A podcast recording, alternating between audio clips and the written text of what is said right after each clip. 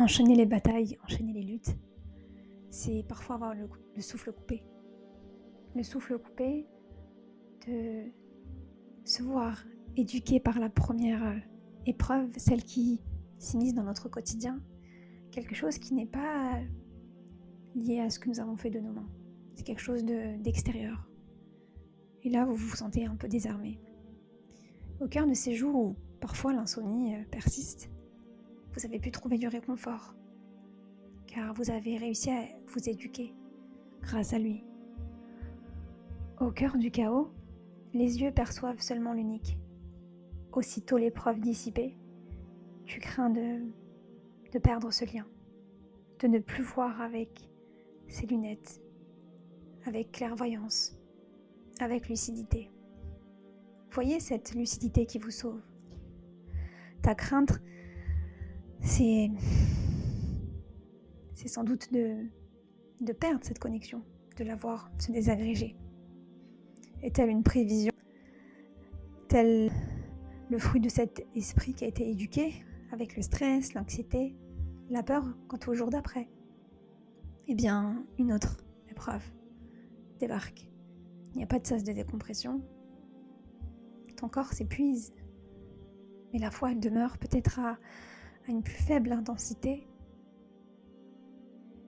Et puis, cela s'enchaîne. Et c'est vrai que parfois l'être est fatigué. Il ne se dit pas, oh non, pourquoi moi?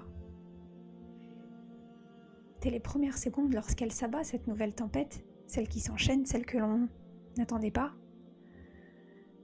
eh bien, ces premières secondes, c'est, la panique.